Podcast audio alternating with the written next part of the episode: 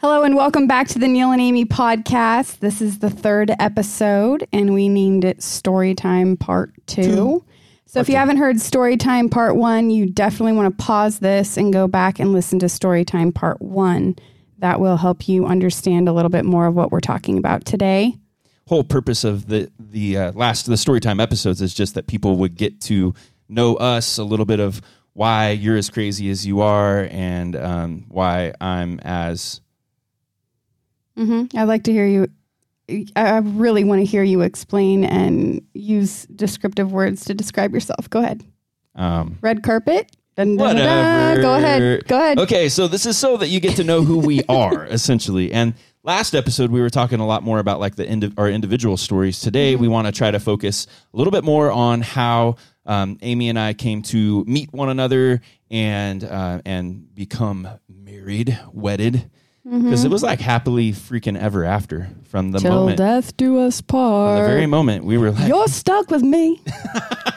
Oh man, and so yeah, uh, so we just thought let's just kind of carry on the story, but um, this is the season of episodes is really focused on wayfinding, wayfinding, wayfinding, wayfinding, and it's uh, because we've written a book called Wayfinder, which is on its way uh, to hopefully your house uh, once you order it and we get it printed. Right now, you can pre-order that though, or get on the list to pre-order that by going to nealandamie.com. There's a little spot there. You can check that out. You're going to get a 25% discount once, once that becomes available. That would help us out. It would get the cause out there. Please share this information with others. Share this with your tribes of people. Kick this information anywhere you possibly can because we want to help as many people as we can with this content.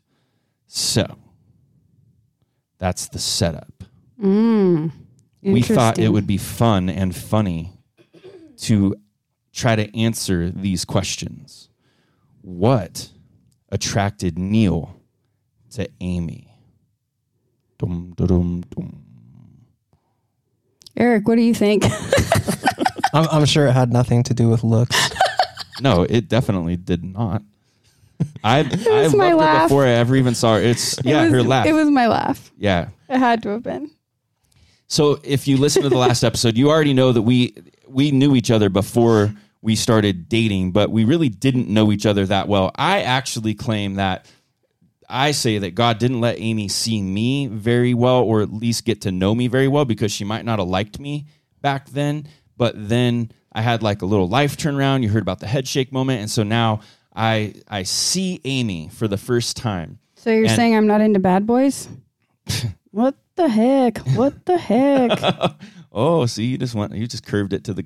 Never mind. So I actually go to uh, to a church service where my grandmother is, and this has kind of been like the family's, you know, where the family, all both of our families, Amie's and my family, have participated in church activities and been a part of this church really for all of our lives or most of our lives.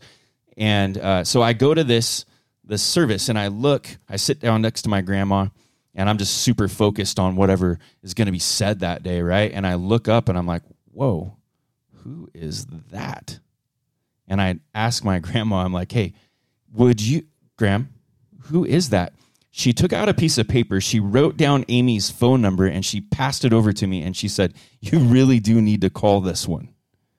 So, that was kind of like my whoa and like what attracted me to her honestly she had super short hair like really really short hair she turned around and there was something about her it was like she Like looked when- at me It was kind of like Winona Ryder in. Um, oh dang! What was that movie she was in? It was right before Where- that she stole the necklace from the jewelry place.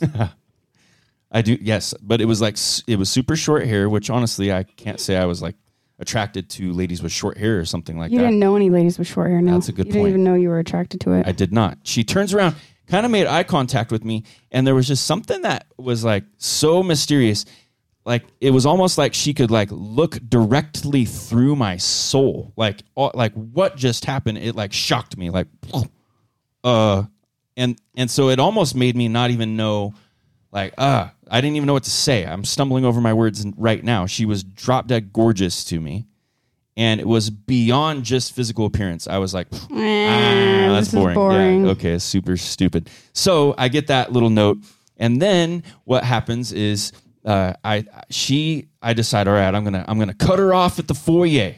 So now, Beauty comes from within, Neal. yeah, You right. should know this. So service is over and she kind of cruises around and I'm going to cut her off at the foyer. And so I walk over, I've got my buddy with me, I believe it was JJ at the time. We're mm-hmm. walking up and I start I tried to say something to her, but when I did, it was almost like the words couldn't really come out of my mouth. I got like super sketched and nervous. And so I Consequently, this is what I heard. And so, so, so I say, uh, I think I just tried to say hi. I don't know. That's what I heard. It was a bunch of mumbling of low and high pitched noises. Yeah, and then she looked at me in classic Amie fashion and said, What? "Yes."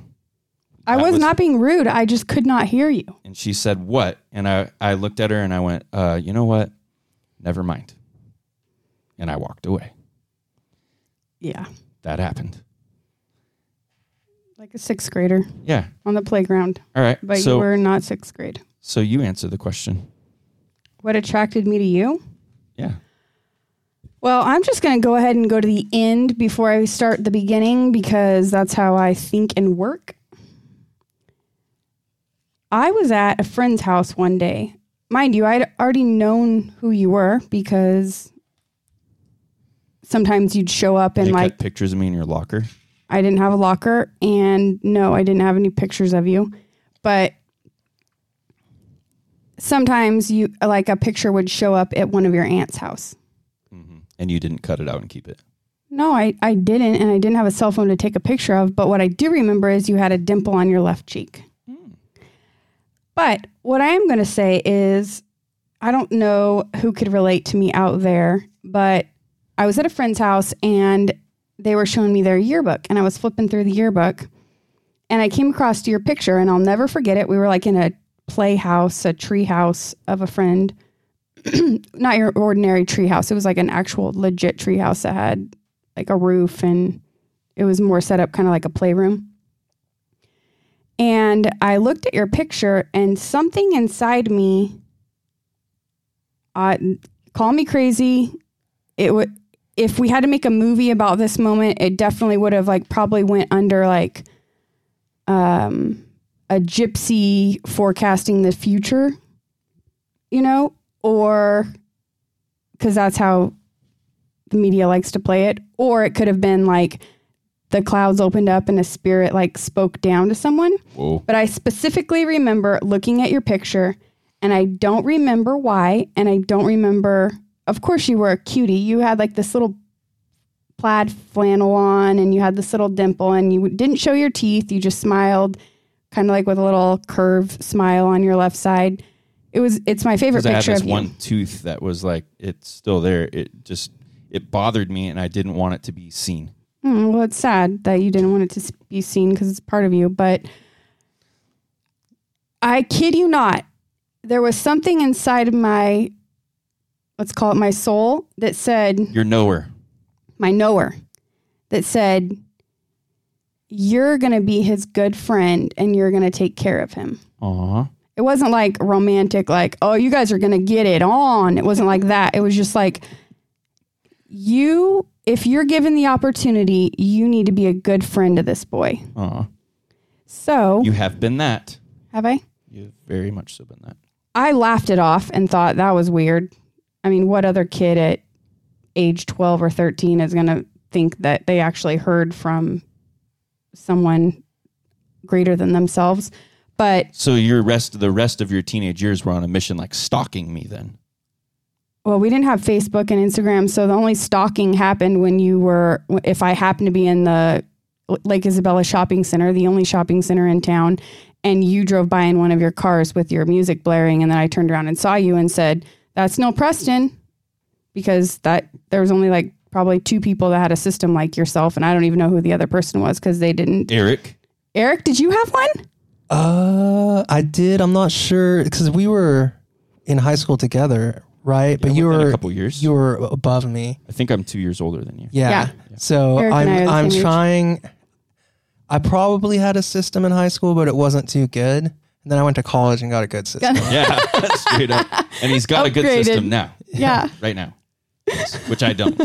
Which you don't. No. Yeah. what What did you bump, Neal?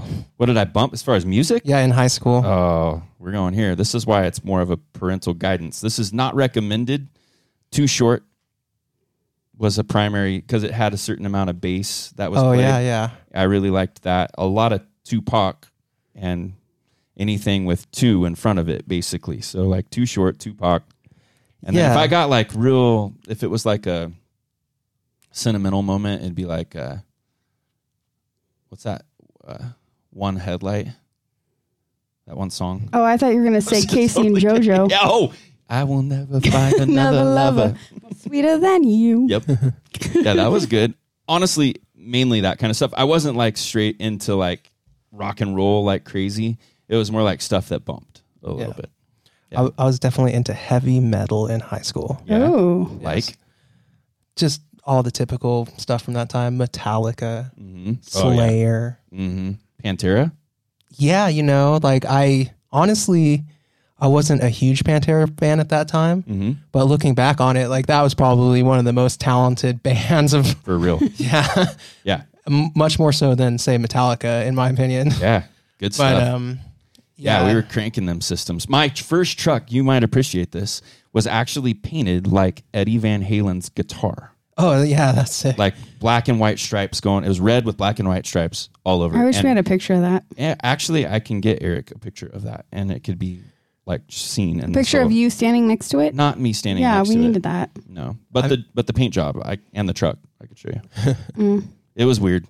People I- made fun of it. Actually, it wasn't like oh, like some people were like oh, that's cool. Other people were like, dude, who is this guy? Who does he think he is? Tell them to turn around and go figure their own life out. Let you be you. Yeah, Jeez. leave me alone. See, now you know why I love this girl so much. It's like straight gives me ammo and fuel. Anyway, um, yeah. So, yeah, so that was my stock. That was the extent of my stalking. okay, Yeah, but then when you showed up at church, I was like, this is weird. why? I had never seen you in church before. Yeah. I never even saw you really hang out with your family. So I was like, this is, you're sitting next to your grandma. hmm I didn't really know what to make of it. and then your grandma called me one day and she said, I need you to get to church and I need you to take pictures of Neal getting baptized because I'm too afraid to walk up on the stage and I don't want people looking at me. And I know you like to take pictures, so can you please get there and get my camera and do that? And I told her, Oh, Lord, this is great. you don't want to be looked at. Now I look like a total freak. Who am I, paparazzi? Like I'm up here going to be shooting pictures of you while you're getting baptized and you don't even know me and I don't know you and you don't know this is your grandma's camera for damn sure because you don't go to your grandma's house and take pictures with her camera. Yeah. So this is going to look real weird. Now talk Yeah. about stalking at a whole new level. Yeah. And then I said, Really? Come on, Amie. It's not a big deal. You can just go up there. You like taking pictures. Okay, fine. You know what's fun about telling these kinds of stories is this is like all about wayfinding, right? Mm-hmm. And to me, when I'm looking at some of these little landmark that we landmark discussions that we're having, this even this thing about baptism, there's something so significant about it to me, uh, about how I feel like the Spirit was just like pointing or guiding or leading us down a certain path. And uh, so, following up on what Amie was just saying, is there there was this moment, right? So baptism's a it's it is not a requirement for going to heaven. That's not a thing. That we don't believe that. Some churches believe that. We absolutely don't. It's not a requirement. It's just something that we do. But I get baptized, I come up out of this water, and what I see is I see Amie walking down the aisle, right, with my camera or wasn't not your with, camera, with my grandma's. grandma's camera, my bad. Um, we're a close family. Walking down this aisle with this camera, but then I turn and I look over and I see walking down the other aisles. There's like typical building, church building. There's two aisles. Is my mom. Now, what's interesting about that is my mom lives in Montana. And we live in California. And my mom technically wasn't even supposed to be there, and she didn't make a special trip for my baptism. It was just this was the date I was getting baptized. My mom happened to be in town the day that we picked for that to happen. Yeah. And then That's that is like coincidence isn't capable of that. because That's my mom only comes to town once, Yeah. twice a year, sometimes maybe three times. And it was just crazy. So they're Mm-hmm. both walking down the aisle at almost the exact same moment. They step up on the stage and they're taking pictures, and I'm looking at both of them like, and that's crazy. Like it's the what it's the sweet one who brought me into this world, and it's the literally we didn't know this, but it's the young lady who I'm going to be married to 20 years later, recording a podcast with in our tiny little house. Mm-hmm. It's crazy, just how it all works. crazy. Anyway, Fatal Attraction. That's what we should have named this. Mhm. Well, yep, Fatal Attraction. Maybe we'll do that. Erik. So I think it was that day that you said, Hey, I heard you have a dirt bike. Maybe we should go dirt bike riding someday. I I'm think really that's what good you about said. setting dates up and stuff. hmm You're really That's- good at dating. Not. Well, it sounds like he knows the same pickup lines as me. what, how did you describe it again, Amie? It's like mumbling and screeching or Yeah, something. like- Yeah, That's pretty much my approach. yeah, yeah. That's how I asked her to marry me too, which that'll show up here in a little while. Yeah, I was like, "Hey, so I hear you have a dirt bike. I have a dirt bike. We should ride dirt bikes." Mm-hmm. Smooth. Yeah, and then we went out. Um, I don't know why we were riding dirt bikes in the riverbed, but you got That was your. not our first date, though. I didn't say it was. Yeah, that was like That's the first time like I rode a motorcycle with you, though. It's the first time I hung out with your parents, though, with you on more of like an official ate thing. crap, I did. I did. Yeah. You and and, we had to dig out your motorcycle for you. yeah. And I'm not gonna say I was showing off, but I was freaking showing off for this girl.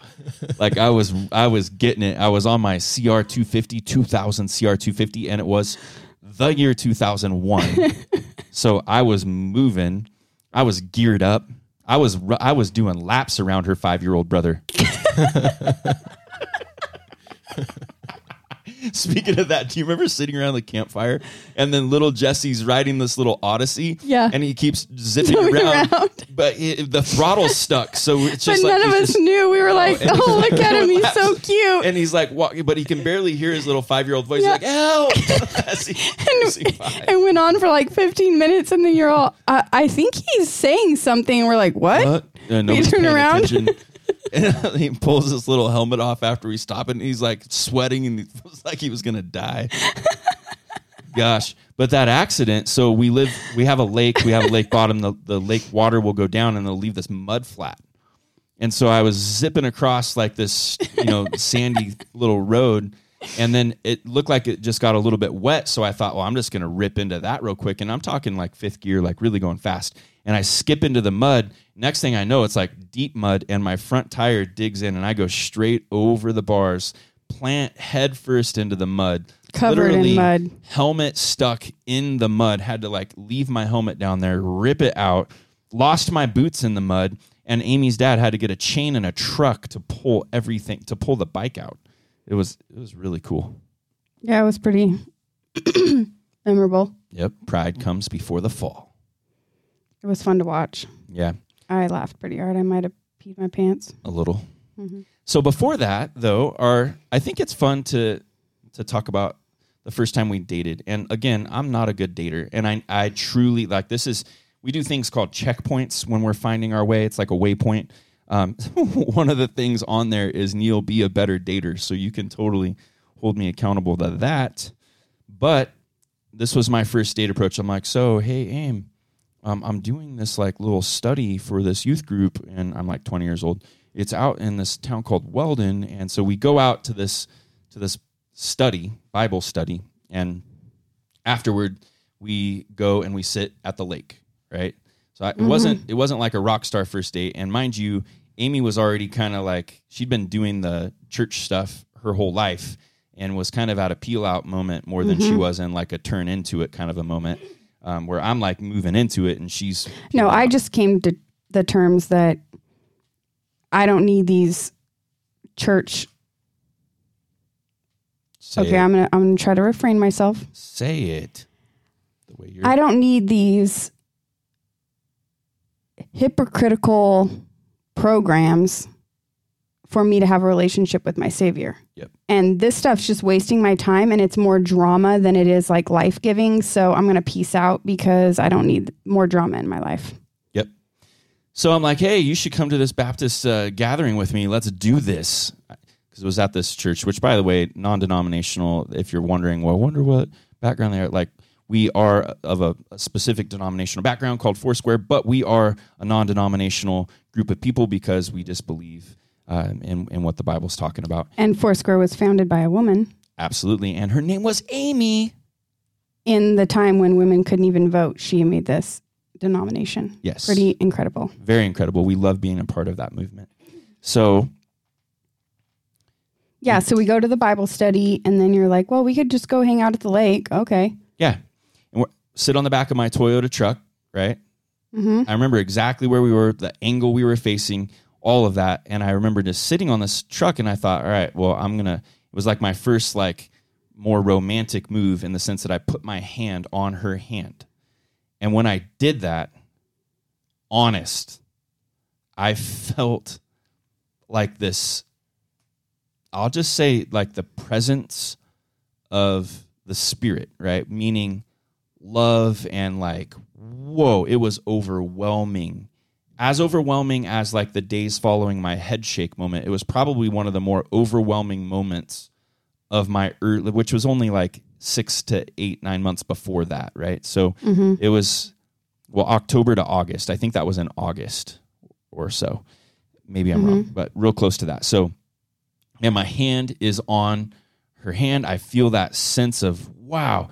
And we looked at each other. We looked at like literally, this is the first night. Like we looked at each other in that moment, kind of dumbfounded. And then what did we say? I love you. both we said it like it was like a together thing it was crazy like that's it was like an instantaneous truly like this is real kind of a thing spent that entire night right just not like the entire night but it was like 2.30 Yeah, in the morning Early in we the just morning. hung out at this on in the back of the truck. And straight like we weren't being crazy or doing any crazy things. We were just literally talking and enjoying one another's company. And i go home that night and it was like 5.30 the next morning so i barely slept. I go down to see my dad who typically at that time would be working in a liquor aisle dusting bottles or something like mm-hmm. that because he's a grocery store owner. Mm-hmm. I go in and i talk to him. I said dad i just met the the the girl i'm gonna marry like that was that, that was just a couple of hours after that it seemed that real um, that that awesome to me anyway Mm-hmm. anything you recall out of that that that is was that accurate Sorry for coughing, but where we live is covered in smoke at the moment because all of the California fires. crazy smoke It's making me cough. ash dropping Yeah, you can't even see the other side of town, which is how far away, Erik? A mile? If that, by the Yeah. crow, as the crow flies. Yeah, and you can't even see the hills. Um, no, that was accurate. There wasn't any funny business that went on that night. It wasn't like we were like doing things that would be a good uh, false reference for "I'm in love with you." right right this was just a it's an out of this world kind of love Mhm. and that's for sure so then let's just go like nine well I, I would say about eight and a half nine months later ish Mm-hmm. we are getting married right? We're getting married. And uh, that whole transaction was kind of crazy because i was over at my aunt christie's house. And aunt christie and uncle todd uh, the incredible people. And aunt chris passed away about nine years ago um, from esophagus cancer but she was one of the most imp- impactful people in my life. And she had a huge uh, love for the lord but she was also crazy like amie. And she would do like she, she's just she was no i called her weird auntie from the time i was a kid. Uh, amie's uh, nieces and nephews will certainly call her weird auntie as well because she just does all she's the crazy one in the bunch. And um, but aunt christy had this like knower about her and i was over at her house with amie and riding dirt bikes and having a good time and she kind of like put her arm around me and she said so this is real, huh? And I was like, yeah. And she said, okay, so when's it happening? And I was basically, it was like so apparent to her that this was the real deal. And so we're, Amie and I get back in my truck. We drive from Creston, California, back over to home. And we're pulling through Bakersfield. And it's just like on my mind, on my mind, like, I just need to marry this girl. I just need to marry this girl. And so I actually say in a classic, like, I, I love you kind of way, we're driving through the orange fields. The orange blossoms are smelling. It's like firing all senses for me, I'm assuming. And I look over at her and I just said, So what do you think about getting married? And she's like, What did you say? Well, I thought that was kind of like in the in the plan at some point. And I said, Well, yeah, but like, but what about like Friday? And then she laughed, right? She's kind of laughing now. She laughed because that was a Monday. Yeah. And she, I said this Friday. You said yeah. Okay. she said, Okay, just like that. And I stopped the truck, turned around, drove back into Bakersfield about 30 minutes, went to the courthouse, got the marriage license, went over to our my dad's house and said, "Hey, we're going to get married on Friday." And they were like, "Yeah, sweet, let's toast. Like this is cool." You know. No, that's not exactly how it went, Neal. Okay, go. Okay. we get home. First of all, it looked like your dad and Sherry were having a date night of their own because the candles were all lit and they were drinking wine. And then you just, in regular Neal fashion, bombarded the living room. and Sherry knocked her wine over on the carpet. Oh wow, I don't remember that. You do not? No. Yeah. And then you're like, hey, just thought you guys should know we're getting married on Friday. I did that. Yeah. Oh my god. Okay. They, what do you say if your kid says that? I mean, you're not going to be like, hell no, you're not. Yeah, you it, it, yes, if that were my kid burgeoning in right now, there's a chance that I could say that. Okay. But it wouldn't be very effective. That's true. so they're like, um, uh, okay, okay, well, we should toast. And then it, from there, it went on to more of a, um, okay, so if you're really getting married on Friday, like what's the details? Like where, when? Neal, it takes a couple days just to get fitted and a tuxedo ordered. And then that's when you went into the whole fit throwing of, I'm not wearing a tuxedo. And your dad said, "No- no, you are wearing a tuxedo. It's your wedding day. And that's what you do. I don't, I don't want to wear a tuxedo and I'm not wearing a tuxedo. Making me sound like I'm a brat. You were throwing a tantrum like Caden throws a tantrum when I make him get dressed up for family pictures. Okay. Oh my gosh. I know. Yeah. And At then you, least I didn't storm off to my room. I know you did actually. Uh, So then you went upstairs with your feet dun dun dun dun all the way upstairs. Um, I went in there and you were like, "I don't. This is my wedding. Don't, shouldn't I get to choose what I want to wear?" And I'm like, "You're wearing a tuxedo. Like we're gonna get pictures taken. It's a special day. You and Cody are wearing tuxedos. That's that's what's happening." And then you went down and same old fashion that Caden does. I'm sorry. sorry, Dad. I got a little heated and Me too. didn't mean to be disrespectful. I didn't know Amie wanted me to wear a tuxedo. And then you got measured for your tuxedo. And then about that time, we said, all right, we're going to go up and tell my mom and dad that we're getting married, Yeah, so we which was a 30 minute drive. yeah up in the mountains. This awesome place where Amie lives. We went up there. We all sit down. Like their basement's a full living quarters. We go down in the basement where, and we're just they're sitting at the table, and we just say it like, "Hey, we're gonna get married," and same story. Yeah. Totally different response. Amie's sister Ashley, Who's usually quiet and doesn't say much, Mm-hmm. goes along with the flow. I don't know what got over her that day, but she just started busting out into hysterics, literally to the point where she fell off the kitchen chair.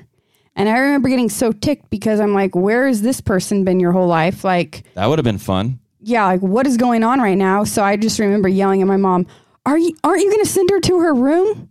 And at this point, Ashley's 15, so you can And you're imagine. 18, yeah, so we're 18 and 20. This Yeah. isn't like yeah, it's not like we're like 30. yeah. And she just was laughing uncontrollably. My mom's sobbing. My dad's sitting there like Thinking like what are we doing? But then I remember he said to my mom, "Rob, if we don't get on board right now, they're going to go do this without us. Do you want to be a part of it or do you not want to be a part of it?" And she said, "Yeah, I do." Then get on board. And then from then on out there was no questions, there was no pushback. My mom got on the phone quickly, found us a beautiful arbor to get married um, in Bakersfield next to the Rio Bravo Country Club. yeah, the Rio Bravo Country Club and beautiful like weeping willows. It was a gorgeous place. Had a bagpiper Yeah, My dad called his fireman friend who played the bagpop bagpipes on the side and beautiful. I mean, you wouldn't by looking at the pictures you wouldn't know that it, we pulled it off in 3 days, but we did. Yeah, and there was like 60 people or so. One time we did this marriage talk, marriage conference, and it was like it was really hard to tell because it was a wedding, but when you looked around, it was almost is like, was it a wedding? It looked like a funeral. It genuinely looked like a funeral. But if you think about it, most weddings have like a minimum of six months. Usually, a six month wedding plan is a short time. Mm-hmm. Usually, it's somewhere around nine to 10 months. So people have time to process, they have time to like Decide whether or not they think like it's somebody. their idea that you're getting married. Yeah, like they they have all these little emotional things that they go through. So by the time the wedding days hit, it's not anything new. We've been my talking sister, about this. My sister would. I, I have a wonderful older sister, but she was very concerned for me, and she's like a kind of a planner.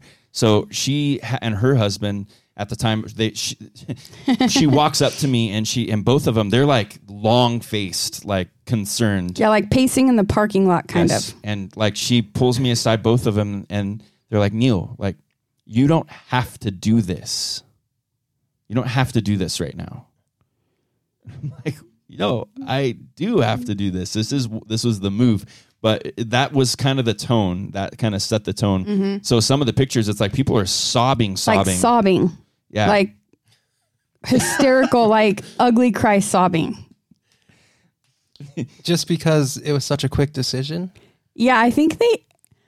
I don't know if people just aren't paying attention to details in life.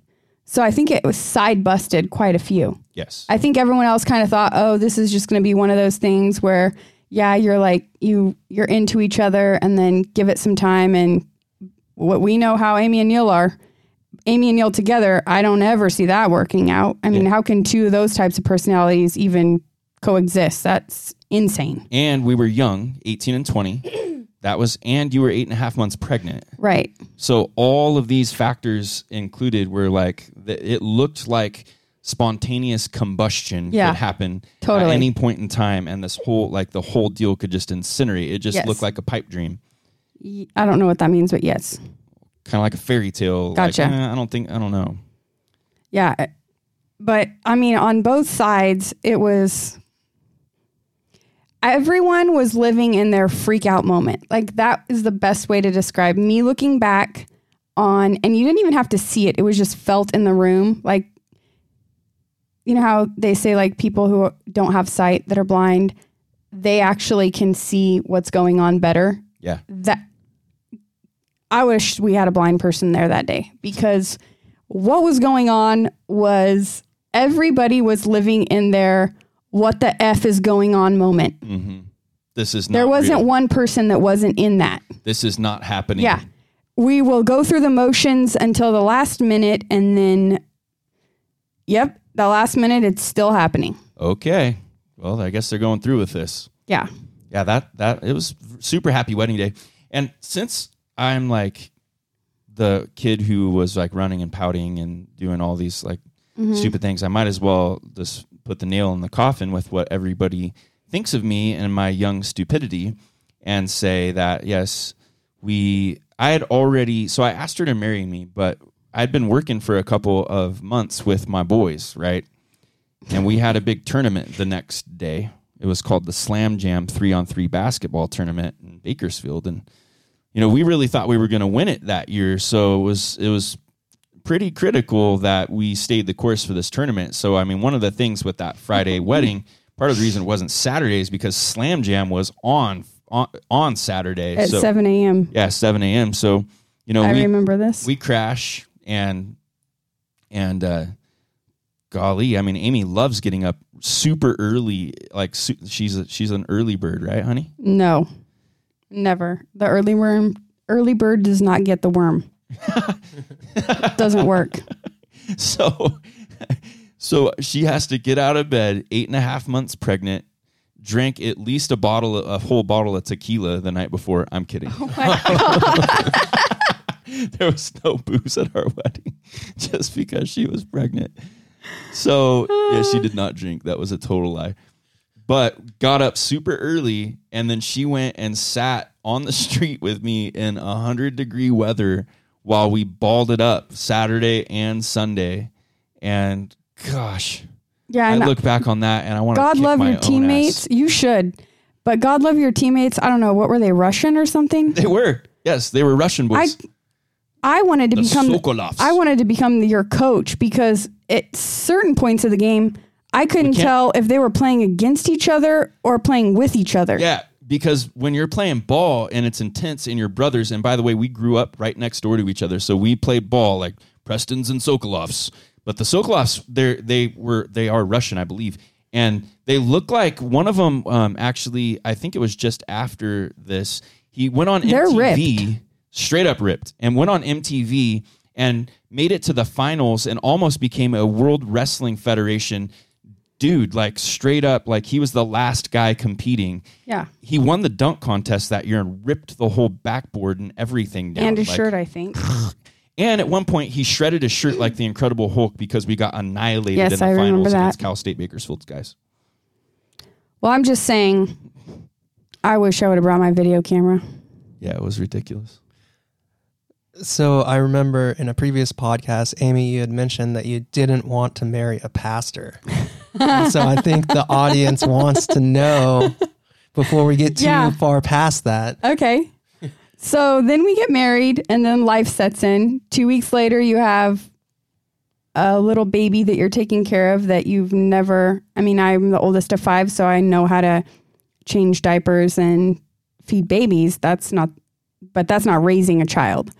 And Well, and you were on, you were like on a mission. You were a driven woman. You wanted to be like a lawyer. You wanted to do move to New York. You were thinking like big, big thoughts in your life. yeah, I definitely didn't want to stay in the Kern River Valley. And I 150% did not want to be doing Bible studies at the local church on the corner. Yes. Not because they're bad. I mean, listeners, you can, this is my disclaimer so you can understand. Church is not bad. Christians are not bad. Bible studies are not bad. But if you've done any of those things for any length of time, you will see that there's a lot of hypocrisy in all of those. There's hypocrisy in everything, but when you are trying to be a better person and you're trying to,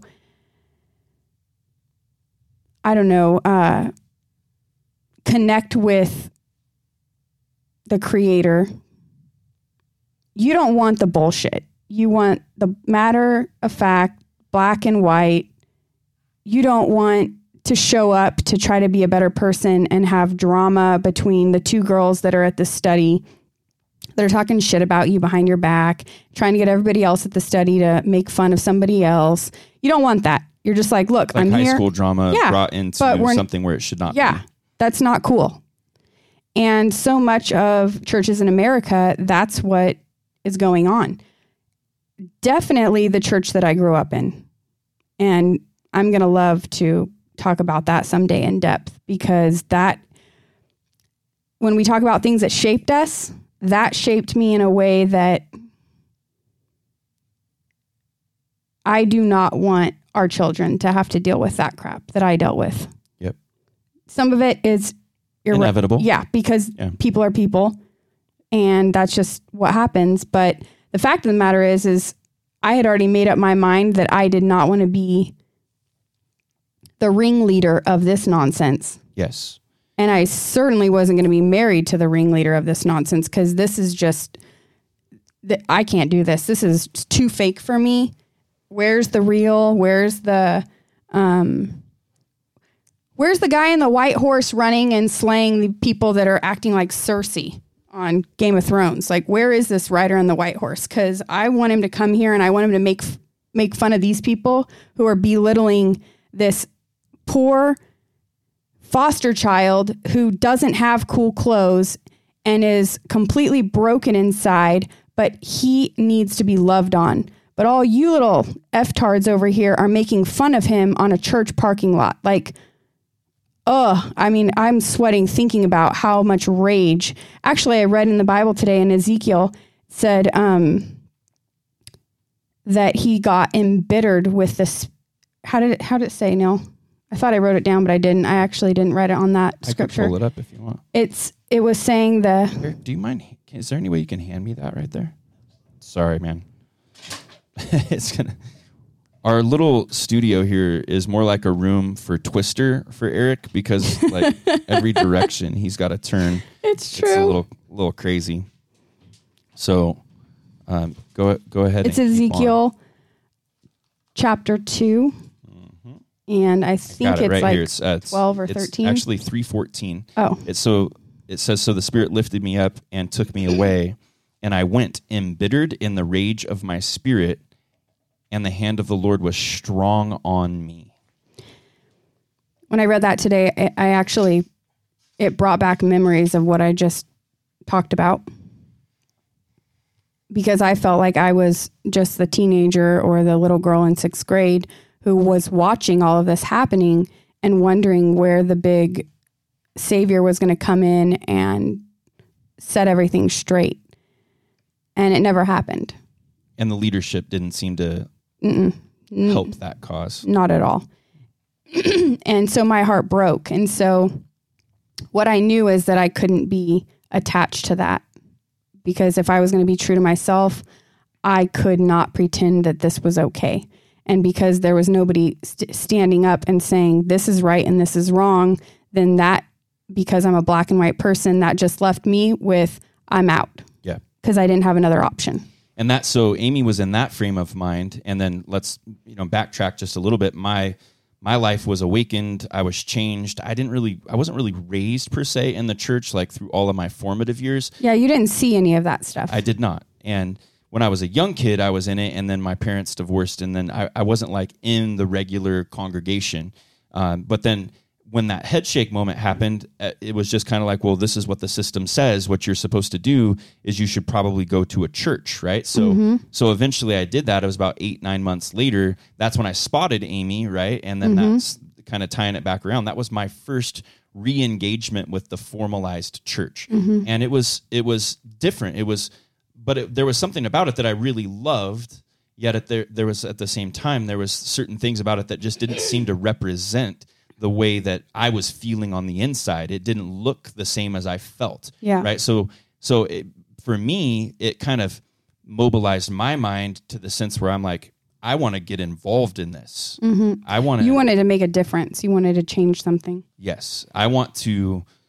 I want to see this. The I want to see life and the system change, and I want to see people impacted, and, and that's kind of a thing. Like Amie's life path would be, you know, more along the lines of, you know, she loves design, she loves environment, she loves atmosphere, she loves creating those things, she loves spaces, uh, she, you know, all of that. She's a visionary, and I say that to the truest uh, extent if I look back over our 20 years now of marriage, many times Amie will be on the front end of what I believe God is doing in our lives. And and maybe even weeks or months, I could even say years sometimes ahead of when I see it.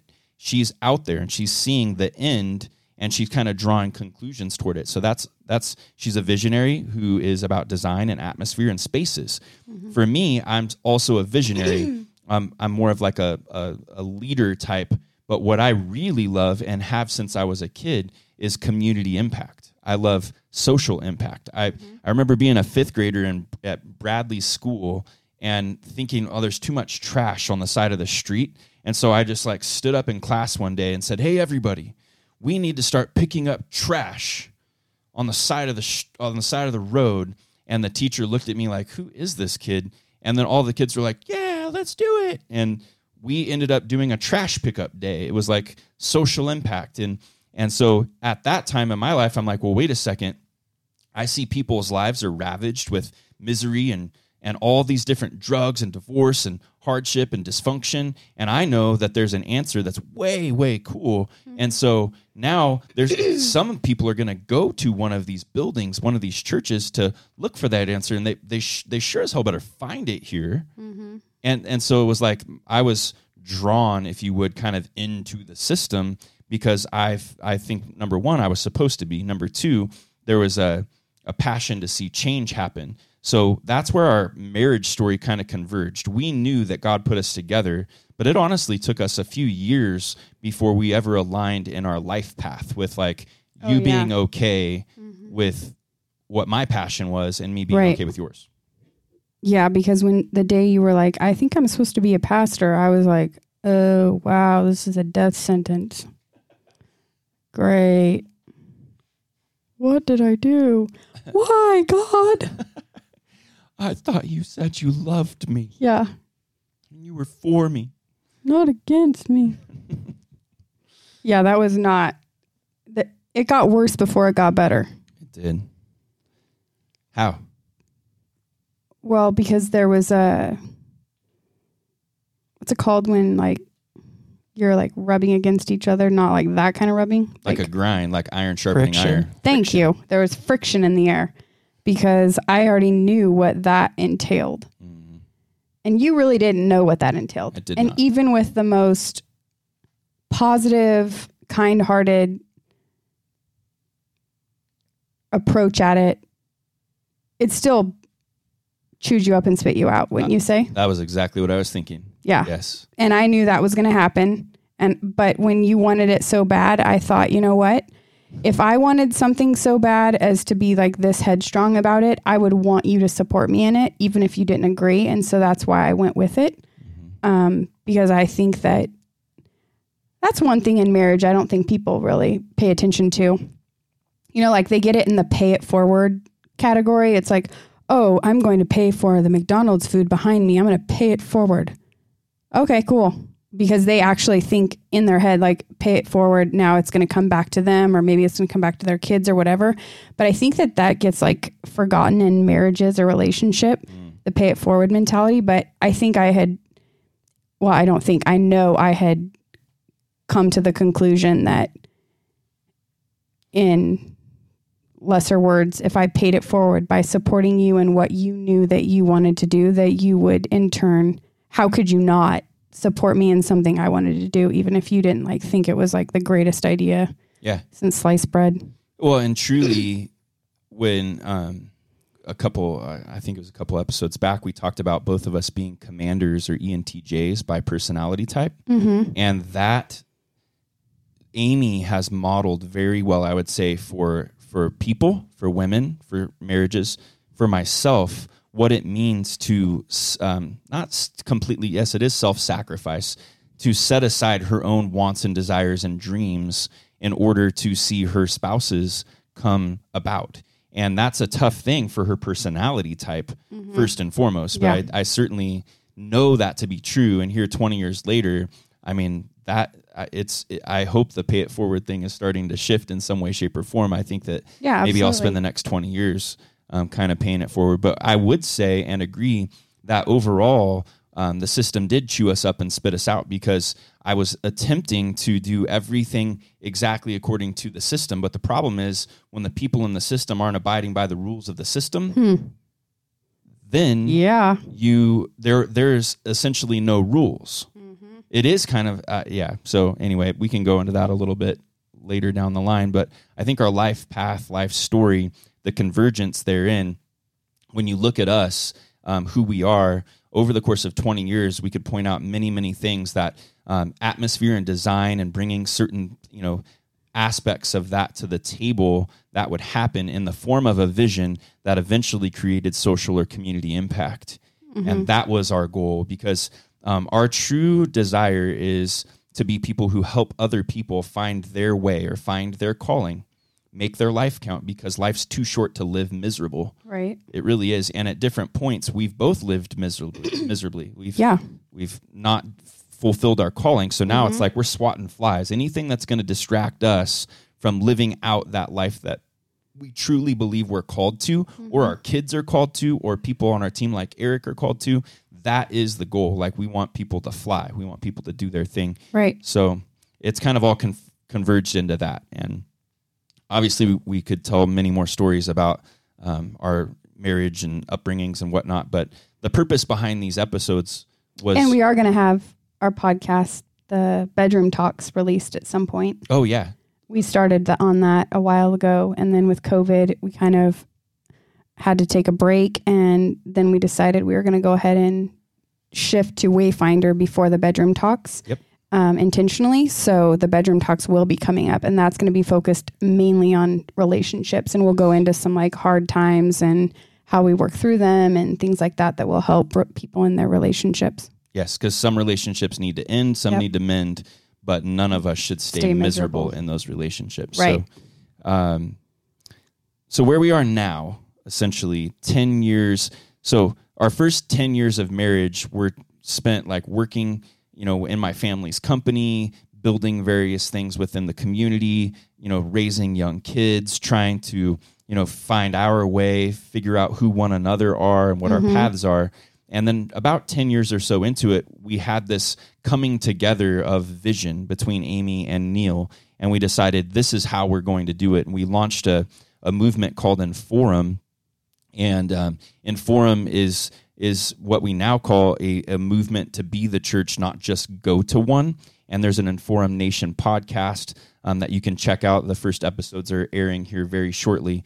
Um, so where we are now is we're all about the business of Inforum Nation, and that's the the movement, you know, just around um, action and not just uh, not just attending essentially a ministry. Um, but we also are we're owners of a restaurant, and this restaurant's called Ewing's. It's a nostalgic, you know, iconic seventy year old thing up here in this in this community. And our mission with that restaurant is that we want to help people soar. Um, we want to help people fly. So you can also check out the Born to Fly uh, podcast, which is um, airing also very soon. And and we spend our lives now trying to develop content, wayfinding content, any kind of content we can to help people overcome obstacles and reach des- destinations. That's basically kind of where we are. So, mm-hmm. what other thoughts do you want to share to wrap up this podcast Well, there- today? There's not really like a wrap up when we're telling our story. There's no like ending because we're still living it. But I think help getting people to see how we connected and how we started our life together kind of puts into perspective why we are the way we are and how we do things the way we do things. I would love to get to a point where we can actually launch that bedroom talks because there's some really fun content in there that needs to be aired. Yes, for sure. That's good. All right. Well, you want to do the big nanny sign off or what? Yeah. Well, do you want to do your tagline sign off? My tagline sign off? Sure. So we're Neal and Amie. We help people find their call and make life count because life's too short to live miserable. That's right. Like my nanny always said, bye bye for now.